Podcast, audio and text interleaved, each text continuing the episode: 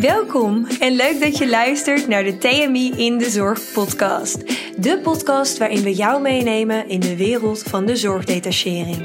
Je luistert in deze podcast naar verhalen en interviews over het ondernemerschap, werken binnen verschillende ziekenhuizen en andere zorginstellingen, buitenlandse werkervaringen en nog veel meer. Mijn naam is Lisa Bens, recruiter bij TMI en graag neem ik je mee in de wereld van de zorgdetachering.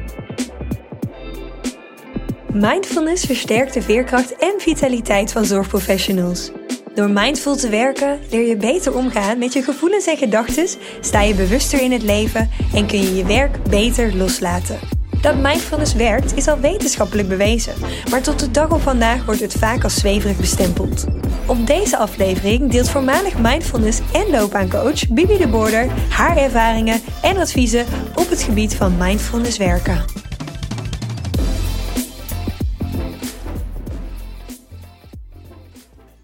Fijn, Bibi, dat je vandaag uh, te gast zal zijn in onze TMI in de Zorg uh, podcast. Naast uh, accountmanager GGZ en jeugdzorg bij TMI ben jij ook mindfulness coach geweest. Of dat ben je eigenlijk nog steeds. Um, en ik ben eigenlijk wel heel erg benieuwd, want je vertelde mij ooit dat mindfulness, um, of ja, hoe jij dat verwoordt, werken met aandacht. dat vond ik wel heel erg mooi. Um, dat jij trainingen daarin gaf. En ik ben wel heel erg benieuwd hoe je hiertoe bent gekomen. Ja, Nee, nou dat klopt inderdaad. Voordat ik eh, bij TMI kwam werken, werkte ik in het eh, Dijklander, voormalig Waterland ziekenhuis. En daar uh, hadden wij vitaliteitsweken, waarin wij probeerden in die weken heel veel aandacht te besteden aan hoe het met iedereen was. Voetmassages, gezichtsbehandelingen. En toen ging er bij mij een lampje branden. Ik ben destijds, ik denk nu tien jaar geleden, is beland in Friesland op een boerderij in een stilteweekend, waar ik 45 uur in stilte was, zonder mobiel, zonder boek. Helemaal, helemaal met niets. Ik vond het ook heel eng. En ik ging daar ook alleen heen de eerste keer. Alleen een begeleider die oefeningen met ons deed, het wandelen buiten. En daar ben ik in aanraking gekomen met mindfulness. En ik weet nog, want ik kan best lekker kletsen, dat mensen zeiden: dat kan jij niet. En het was zo fijn. Ik had echt zoiets van: dit ga ik vaker doen. Het was zelfs zo, toen ik terugreed naar huis over de afsluitdijk, het vasteland weer op voor mijn gevoel, dacht ik, wat is het hier druk. En zelfs in mijn dorpje vond ik het heel druk. Toen heb ik een uh, coach-trainer bij mij in het ziekenhuis enthousiast gemaakt. Ik zeg, joh, dit is zo leuk. Zij zegt, ik ga mee. Nou, om een lang verhaal kort te maken, zijn we samen vijf keer geweest. Op die weekenden in stilte. En toen zeiden wij, wij gaan in de Vitaliteitsweek dit aanbieden aan onze collega's. Groot ziekenhuis, 2.500 mensen, veel te veel stress, hoog ziekteverzuim. Dus wij zijn in de Vitaliteitsweek begonnen met een heel klein mini-programmaatje om dat aan te bieden. Maar in de zorg uh, is mindfulness uh, zweverig. Dus dat willen we ervan afhalen. En uiteindelijk is mindfulness een aandachtstraining. Dus we hebben toen werken met aandacht genoemd. Daar hebben we ook mee geadverteerd. En toen gingen mensen zich inschrijven. Nou, we hadden maar een uurtje in die vitaliteitsweek. Dus dat was heel kort, heel even uitleggen wat is het. Maar vooral meteen een oefening doen. Want als je een oefening doet, dan voelen mensen het meteen. Dan wachten ze ook niet af. Dan is het gewoon meteen, we doen het en we vallen erin. we luisteren, we vallen erin. En na een uur denken ze, oh, dit was eigenlijk wel lekker zeg. En hé, hey, ik ben even uit mijn werk geweest. Oh, ik heb weer een fris hoofd. Ik ga terug naar mijn werkplek. En toen kregen wij zo in de wandelgangen allemaal hele positieve geluiden van die kleine workshops in die vitaliteitsweken. En toen hebben wij gezegd, wij gaan uh, niet op de officiële manier, want de officiële manier is een mindfulness training altijd acht weken. Tweeënhalf uur per week. En waarom, daar kom ik dan later wel op terug. Maar dat konden wij niet bieden. Dus wij hebben dagen aangeboden. En uh, nou, toen hadden we wachtlijsten. Dus ja. dat was geweldig. En wij gingen een hele dag op pad uit het ziekenhuis. Met 15 tot, nee, max 15 hebben we gedaan. Matjes aangeschaft namens het ziekenhuis. Maar dat het ziekenhuis daar zo open voor stond. Want wat was jouw huidige functie bij het ziekenhuis? Uh, want was, was niet meteen mindfulness coach. Nee, ik, was, uh, ik werkte op HR. En uh, ik deed samen met mijn collega, dus gaf ik trainingen. Maar ik was recruiter en loopbaancoach. Dus wij waren gewoon met elkaar uh, in overleg van ja, behalve uh, gesprekstechnieken, uh, conflicthantering, noem maar op, de basistrainingen die gegeven worden in ziekenhuizen buiten zorg gerelateerde trainingen. is dit iets wat wij nodig hebben? Want het ziekteverzuim was ook heel hoog. En dat mindfulness werkt, dat was al lang bewezen. Dus ons toenmalige HR-manager zei: Leuk, doe maar, maar wel in je eigen tijd. Jeetje. maar wij vonden het zo leuk, dus dat hebben we gedaan. En uh, nou, dat zeg ik, we hadden wachtlijsten en dat hebben we jarenlang hebben we dat gedaan. En helaas door, nou zeg het maar, verandering van management, uh, bezuinigingen, is dat uh, opgehouden. Terwijl het ja. eigenlijk zo erg omarmd werd in eerste zinnen en het zo'n groot succes ja. was. Ja. En dan dat het nu afgeschaft wordt. Maar daar, ja, dat is inderdaad management. Het is niet heel veel aan te doen. Want ja, voordat we ingaan op die trainingen, vind ik het zelf ook wel. Mindfulness is een interessant onderwerp. Uh, om wat te leren over de basis ook. Mhm. Want ja, het wordt inderdaad gezien als zweverig. Ja. Maar ja, waar komt het eigenlijk vandaan? Ja, het komt eigenlijk natuurlijk weer uh, uit het oosten, hè? Ja, Daar lijkt alle wijsheid vandaan te komen. Ja, precies. Uh, en van het oosten naar het westen gegaan. En daar is een, uh, eigenlijk een arts, een microbioloog. John Kabat-Zinn, die is daar van India mee naar Amerika gegaan. En heeft gekeken wat hij er daarmee kan. Want je kan niet wat ze in het oosten doen. je kan niet hier elke dag in een prachtig gewaad op een berg zitten mediteren. Dat gaat niet met onze Nee. maatschappij en met onze manier van leven. Dus hij heeft het verwesterd en is eigenlijk begonnen toe te passen bij mensen met lichamelijke klachten. En pas later is er een programma ontwikkeld waarbij ze de mindfulness, want het is eigenlijk een stressreductie die je teweeg brengt, hebben ze gecombineerd met de cognitieve therapie vanuit de, ja, vanuit de geestelijke gezondheidszorg. En hebben ze de mindfulness cognitieve eh, therapie zeg maar bedacht. Dus op die manier wordt het nu heel veel ingezet, ook in de GGZ. Veel bij psychiatrische patiënten. Maar voornamelijk ook heel veel bij depressies, bij angst, maar ook bij verslavingen. Sterker nog, het wordt ook, ik heb een aantal eh, seminars bijgewoond in het VU in Amsterdam. Waar eh, ook de mindfulness is ingezet eh, bij kankerpatiënten. Als, eh, niet omdat dat natuurlijk geneest, geen zins, daar gaat het niet over. Ja, maar over het dragen van. Ja. Hoe draag ik waar ik mee leef, mijn pijn, eh, waar ga ik naartoe, waar sta ik in mijn leven? En daar is mij ook verteld, ehm, dat is dan mooi, want dan wordt het zweverige eventjes wetenschappelijk gemaakt. En dat is toch wat de meeste mensen willen weten. En nou, misschien ga ik nu te ver, maar misschien hebben jullie allemaal wel eens gehoord van de amygdala. En de amygdala is een heel klein, eh, bij de hersenstam, een dingetje in je hersenen. En die hebben ze op foto vastgelegd. En hoe kleiner die wordt, hoe minder stress. De Wat amyg- interessant. ja, de amygdala die stoot eigenlijk eh, stresshormoon af. En zorgt eigenlijk ook, het wordt ook wel het reptiele bre- brein genoemd. Vroeger moest je om je heen kijken en als er een leeuw aankwam, moest je wegrennen. Ja. Dus je moest of vechten, vluchten eh, of freezen, stil blijven staan. En daar komen ook die hormonen vandaan. Dus het is allemaal heel logisch. Alleen, het is nu 2022 inmiddels.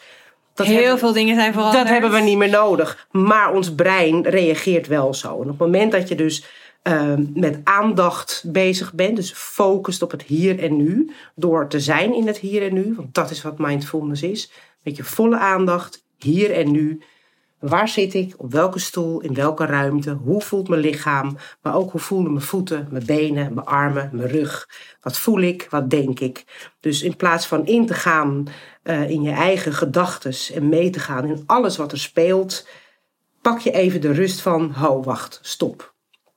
Waar ben ik? En eh, op het moment dat je dat doet, die oefeningen zeg maar eh, toepast, gaat op den duur, dus die amygdala, die reageert daarop. Dus letterlijk in je brein, neurologisch, wordt die kleiner. Dus hij geeft ook minder stresshormoon af. Nou, als je minder stresshormoon afgeeft en je hoeft niet te vluchten, te vechten of te bevriezen, dan kan ook jouw stress dus lager worden. Dan gaat je hartslag naar beneden, dan gaat je bloeddruk naar beneden. Dat betekent dat je ook beter slaapt. Dat zijn wel de meeste En ga problemen. zo maar door. Ja. En, en dat is dus ook eh, eh, waarom het zo aanslaat. Eigenlijk slaat het stiekem bij iedereen aan. Niet iedereen laat het toe. En zeker in de zorg, nou, en zeker in het ziekenhuis waar ik werkte. De werkdruk, het tekort aan personeel. Eigenlijk is het als een kip zonder kop. Op de automatische piloot, vol gas vooruit. En dat werkt niet. En op een gegeven moment houdt het op. Nou, dan hebben we natuurlijk stress, dat kent iedereen. En vervolgens is het overspannen en vervolgens is het burn-out. Dan ben je te laat. Ja. Dan is je lichtje al uit. En uh, alle mensen die meegedaan hebben met ons, hebben daar baat bij gehad. Altijd en nog steeds. Wij uh, hebben eigenlijk een beetje met toestemming van onze goeroe in Friesland gevraagd of we wat dingetjes mochten pikken van zijn programma. We hebben het hem uitgelegd. We hebben een heel klein kaartje gemaakt, geplastificeerd met een aantal stappen. En die hebben we alle verpleegkundigen, doktersassistenten, iedereen in hun uniform gedaan. Na de training. En zorg nou dat je net als die pen die je bij je hebt, dat ook dat kaartje erin zit. En elke keer als je dat kaartje pakt, ga jij even ademen. Ga jij even zitten. Want dat is de truc, hè? Want hoe hou je dat dan vol? En Ja. hoe ga je dat dan toepassen? Want je vergeet het weer. Nou, precies. Want je ziet heel veel mensen Ja. die dan super veel zin erin hebben. eh, ook zeggen van nou, ik ga dit jaren doen. En na een maand, net als diëten, allemaal dat soort goede voornemens, is het van nou, ik doe het niet meer. Maar waarom je het dan niet doet, weet je eigenlijk ook niet helemaal. Nee, want je weet wel dat het helpt. Ja, Ja, stom hè? dat is heel. Ja. zo, Nou, wij hebben, wij hebben wel gezegd van nou, iedereen werkt, iedereen werkt in de zorg op kantoor, maakt niet uit, zakelijke dienstverlening. Iedereen werkt met van die kleine gele plakbriefjes. Dus wij hebben ook wel eens gezegd, plak maar op je computer zo'n heel kleintje, adem in, adem uit. En het feit, het maakt eigenlijk niet uit wat er staat. Maar op het moment dat je naar het briefje kijkt, weet je, oh ja, even terug. Je voeten zitten in elkaar. Vrouwen die benen helemaal over elkaar slaan in elkaar. Zet je voeten naast elkaar, leg je handen op je bovenbeen en Even zitten. Nou, zegt een gemiddelde verpleegkundige, dat kan niet tijdens mijn werk. Zeg, dan ga je naar de wc. Ja, Niemand weet dat jij niet daadwerkelijk iets te doen hebt op die wc. Dus ga lekker in je uniform. Hou het licht lekker uit. Bovenop de klep dicht. Op de bril zitten. En ga daar gewoon even zitten. Maar zitten van, ik zit hier nu. En even ademen. Ja, en waar ben ik nu? eh, waar ben ik mee bezig? Wat zijn mijn werkzaamheden vandaag? En dan inderdaad die acceptatie ervan. Nou, eigenlijk dus niet gekoppeld aan wat je aan het doen bent. Maar puur hoe het met jou gaat. Dus je, je, focus is op het hier en nu. En op het moment dat je op die wc zit, ben je niet aan het werk. Je bent ook geen boodschap aan het doen. Je bent ook niet op die verjaardag. Zoekt geen afleiding. En je bent ook niet bij hoe het gisteren misging, want dat is waar het over gaat. Je bent, we zijn allemaal bezig in ons hoofd, in ons mind. Want het heet mindfulness. Maar eigenlijk is het je hoofd vol met ledigheid. Dus niet je hoofd vol. Kijk, mensen zeggen wel eens, ja, maar dat kan niet. Je kan je hoofd niet leegmaken. Klopt. Hoeft ook niet. Kan ook niet. Het zit altijd vol met van alles, maar het gaat hoe ga je ermee om? Ga jij je vereenzelvigen met alle gedachten en alle shit die boven komt, al dat piekeren, dan denk jij dat jij dat bent. Maar dat ben jij niet. En op het moment dat je je adem als basis volgt, je adem heb je altijd bij je. Je gaat even zitten, je benen naast elkaar, je handen op je bovenbenen en even goed in- en uitademen, dan ben je hier en nu. Altijd. Want had je dit dan, vertelde je dit in die trainingen? Want je had inderdaad maar een uurtje. En dan had je deze oefening. Hoe zag die Ja, dat eruit? uurtje dat, dat was heel kort. Dat was voornamelijk heel kort even eh, eh, met aandacht hier en nu en een oefening doen. Maar die dagen die we later deden duurden een hele dag. Die waren van acht tot vijf. Was dat dan ook in eigen tijd van de verpleegkundige? Of? Eh, nee, want ze stonden officieel op de trainingslijst. Dus het, was, het werd wel officieel als training gezien. Dus Dat zij, zij mochten zich opgeven, zij mochten daar naartoe. En, en wat dan daarna eh, gebeurde, is dat mensen zeiden: Ja, dit vind ik geweldig, dit vind ik leuk, ik wil meer. Ja, en dan ga je krijgen, als je er echt, als je het wil dat het beklijft, als je wil dat het werkt, nou, dat is wel eens eh, wetenschappelijk onderzocht, moet je iets 100 dagen doen of zoveel uren hebben gedaan. En daarom is de, de, ze zijn heel streng in eigenlijk dat de, de, de mindfulness training is acht weken, 2,5 uur per week met 45 minuten huiswerk elke dag. En dat klinkt tegenstrijdig, want dan moet je dus ineens iets. Maar dan wordt het wel een gewoonte. Maar dan wordt het een gewoonte en daar ben je dan vervolgens bezig met niet moeten. Geen automatische piloot, maar stilstaan. En vooral dus ontdekken hoe het eigenlijk echt met je gaat. Ja, want je hoort ook dat mensen eigenlijk veel te laat mindfulness als een soort van remedie zien van nu heb ik het veel te druk. Nu ga ik hier aan. Dan is het te laat, dan voelen ze zich niet goed. Gaan ze naar de bedrijfsarts, naar de huisarts of naar de psycholoog. En eigenlijk alle drie verwijzen al door naar mindfulness. Maar dan ben je eh, eh, nou, niet altijd te laat, maar dan ben je wel te laat. En misschien in ontkenning ook.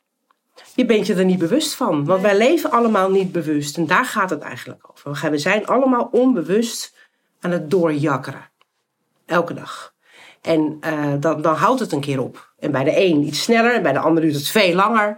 Maar het houdt een keer op. En als je meer bewust bent van wat je doet, waar je staat, wie je bent, hoe je je voelt, dan kan je daar wat mee. En hoe vond je dat de, eh, ja, de meeste zorgprofessionals reageerden in jouw lessen? De meeste waren dus succesvol? Of had je heel veel tegenstrijd in het begin? Nou, doordat wij dat een andere naam hebben gegeven, daar moesten ze wel vreselijk om lachen. Het zeiden ze, ja, ik vind het heel zwevig, maar kom wel. Want eigenlijk uh, hadden ze het al ervaren dat het hielp.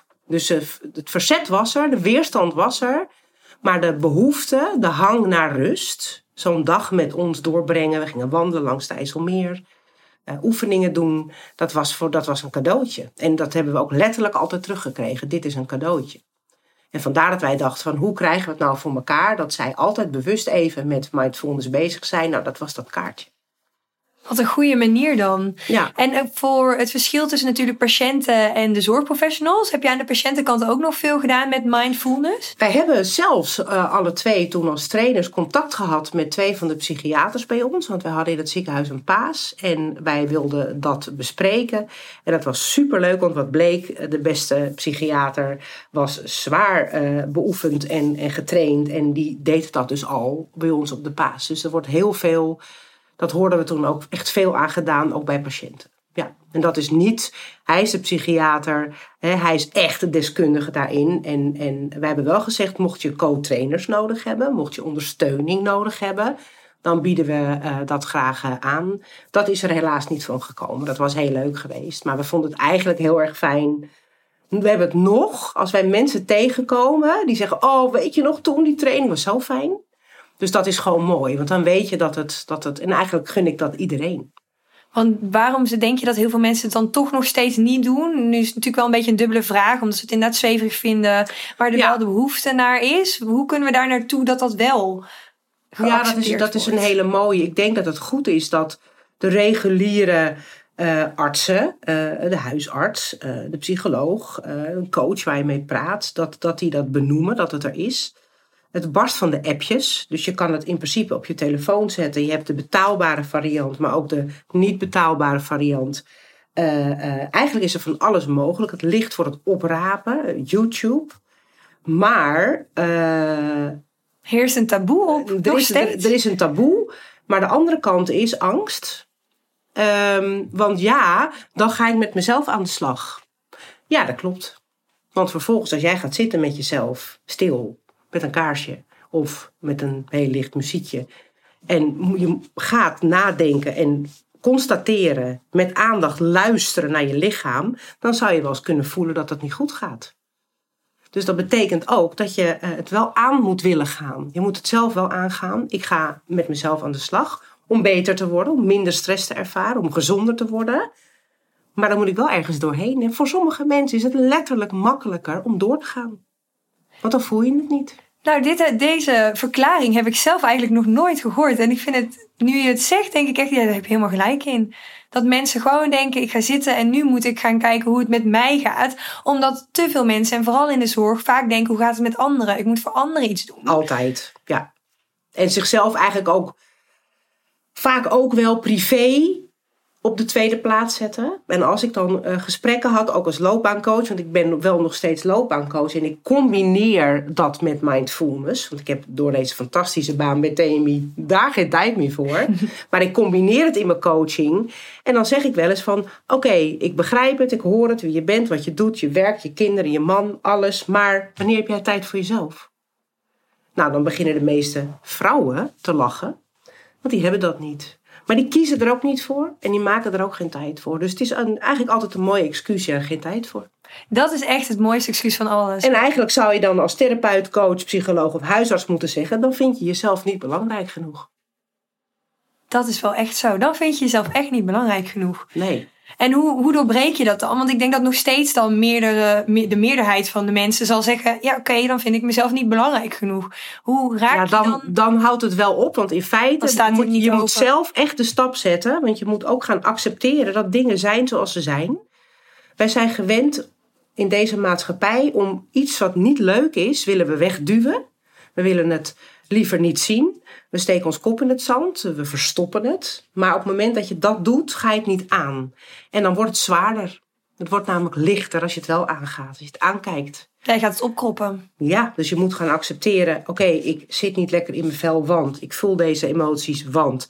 En waar voel je die emoties dan nou in mijn buik? Oké, dus je hebt last van je buik. Ja, ik heb eigenlijk ook altijd last van buikpijn. Oké, ik heb eigenlijk ook last. En zo ga je door te focussen op je gevoelens, je emoties, je gedachten, je pijn, helder krijgen hoe het echt met je gaat. En dat betekent dat dat ook niet leuk kan zijn. Maar de acceptatie is één, dat je constateert dat het zo is en dat je vervolgens kijkt wat je kan doen om actie te ondernemen. En kom jij nou nog wel eens mensen tegen die er echt nog nooit van gehoord hebben? Of... Nou, nee. Eigenlijk niet nooit van gehoord. Uh, dan is het ja, nou ja, onzin. Ah, zweverig gedoe met een kaarsje. En, en dan, ik ga het niet meer aan.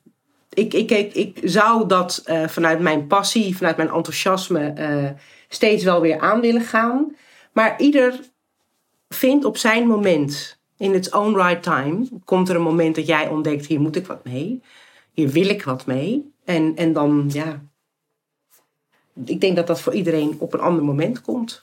Want als ik nu een zorgprofessional ben en ik luister naar deze podcast en ik denk, nu op dit moment, na deze podcast, denk ik, ik zou willen starten. Wat is dan een eerste stap die je zou kunnen nemen in dit proces? Nou, de eerste stap die je kan nemen is uh, natuurlijk de podcast nog een keer afluisteren. Want dan kan je weer eventjes hè, terughalen wat het allemaal betekent, wat het inhoudt, een tijdsinvestering, wil ik dat. Maar de allermakkelijkste is letterlijk een alarm zetten op je telefoon. Gewoon om de vier, vijf uur drie keer per dag. Dat je even in en uit ademt, bewust. Want over ademhaling gesproken, dat is nog wel heel belangrijk. Heel veel mensen hebben geen idee hoe ze ademhalen. We halen, halen allemaal adem, want dat hart klopt en dat bloed wordt rondgepompt en we lopen, dus we halen adem. Maar hoe we ademhalen, uh, het gros van de mensen bovenin, letterlijk boven in de borstkas, uh, kort van adem uh, en komen niet verder dan dat stuk. Terwijl je adem zit in je middenrif, zit in je borsten, zit in je buik en zelfs in je flanken. Je hebt vier soorten ademhaling. En hoe dieper en hoe langer je inademt en hoe groter en hoe langer je uitademt, hoe beter je je voelt. Als je alleen dat drie keer per dag, twee minuutjes doet, knap je al op. Ja, en dan is het een kwestie van download een appje. En daar staan al die oefeningen in. En dan een alarmpje. En als het alarmpje afgaat, ja, dan moet je het wel zelf gaan doen. Ja, dan, dan, is het dan houdt het wel op, hè?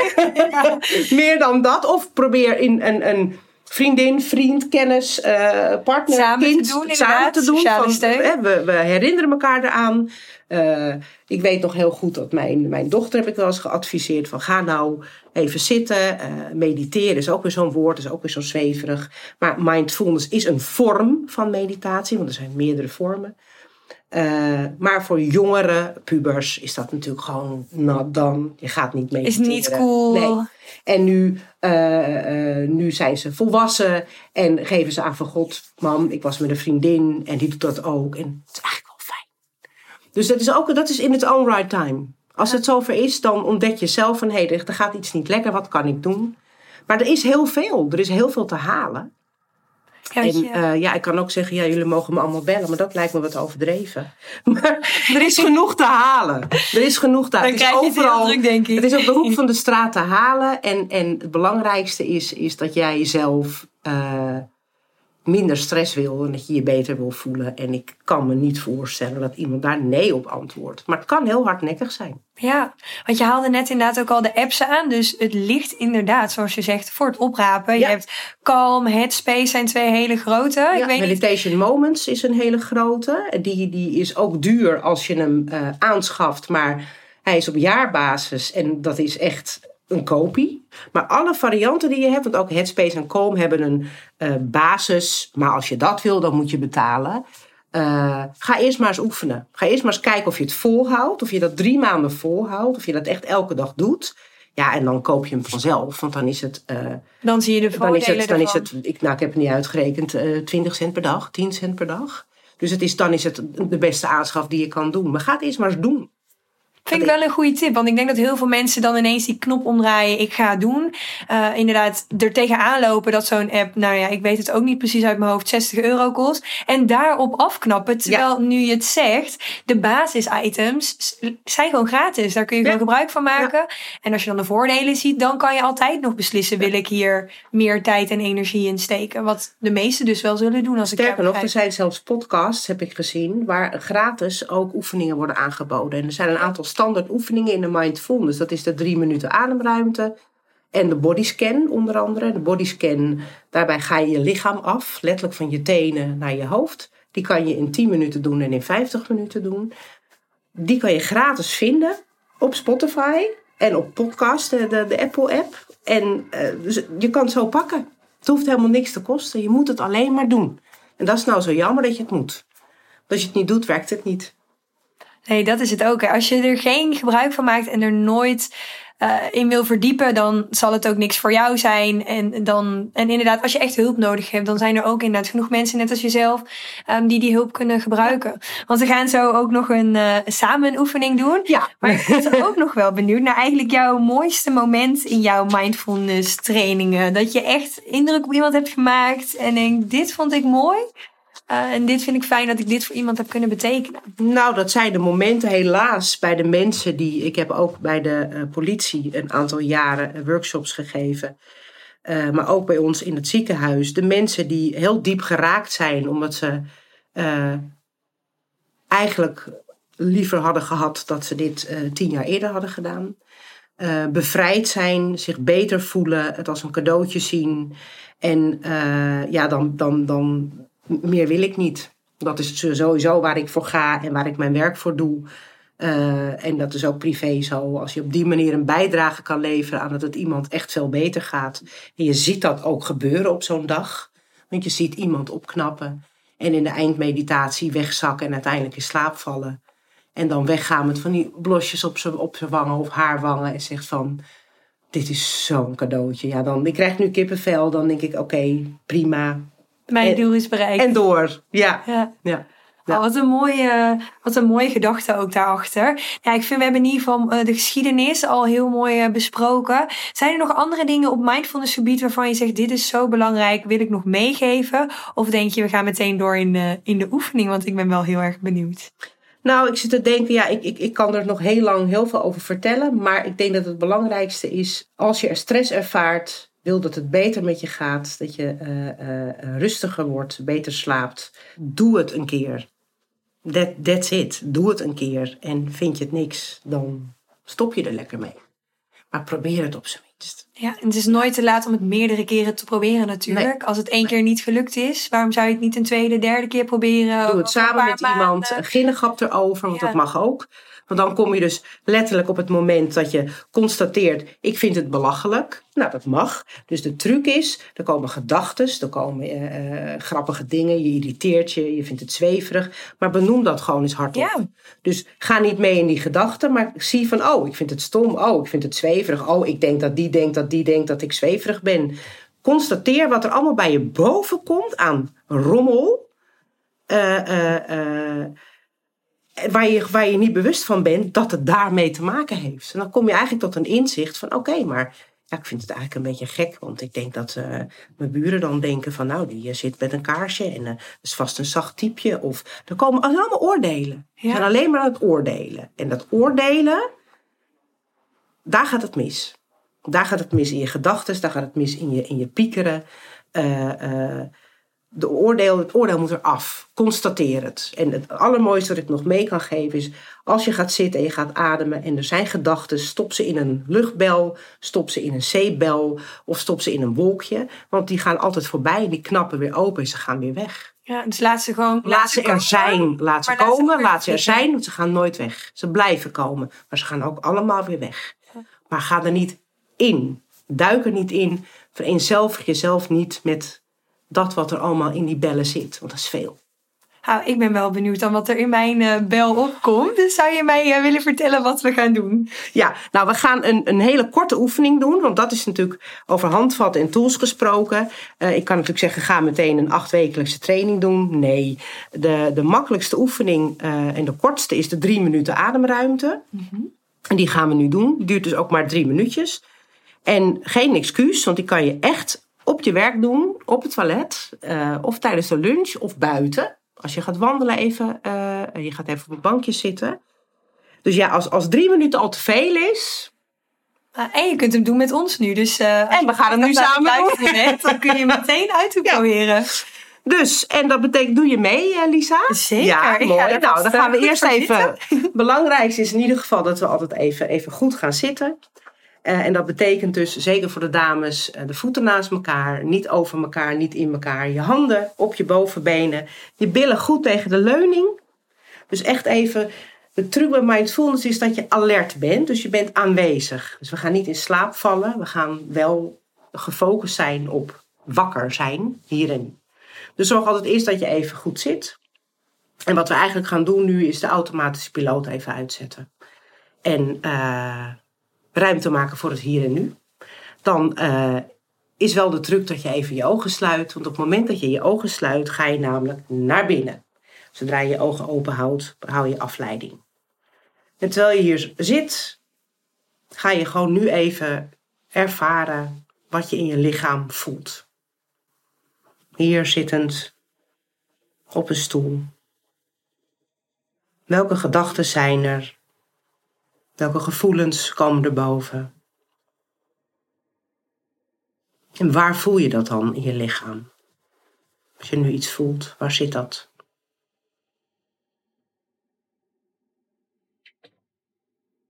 En het enige wat je doet is het constateren. Meer niet. Waarnemen. Hoe is het met je stemming?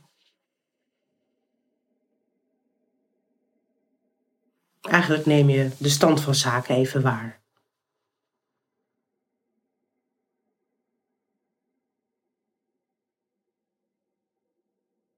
Dus jouw lichaam hier in de ruimte waar je zit, je gedachten, je gevoelens. Hoe voelt je lichaam?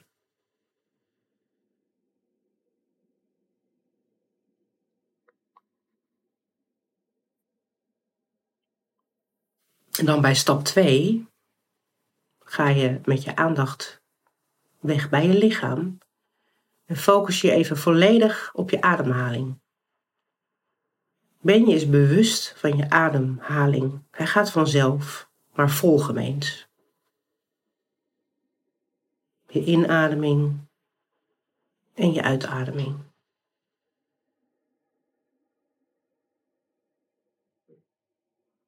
En waar zit je ademhaling eigenlijk? Vlak bij je keel, hoog in je borst. Misschien wel bij je middenrif of misschien wel heel diep in je buik. Je hoeft niks te doen met je ademhaling, neem hem waar.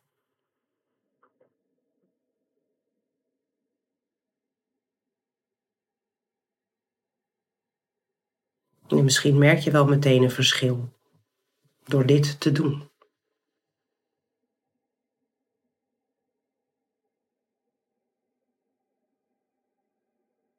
Gedachten blijven voorbij schieten, maar jij focust op je ademhaling. En je ademhaling heb je altijd bij je als een anker om naar het hier en nu te gaan. Waar je ook bent, zelfs in de rij voor de kassa.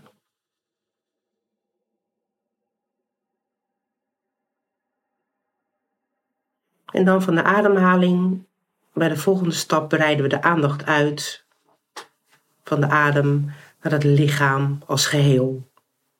Aanwezig in de ruimte waar jij bent.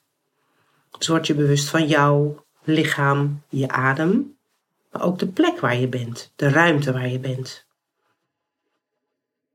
Misschien ben je wel gaan liggen, dat mag ook. Of zit je op een stoel. Voel de ondersteuning van de stoel of van het bed of van het matje. Word je bewust van de ruimte waar je bent, waar die zich begeeft.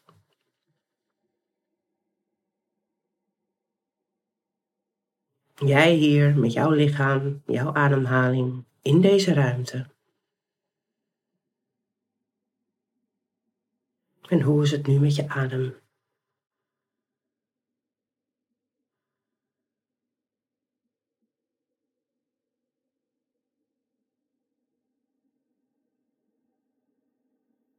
En dat is de drie minuten ademruimte.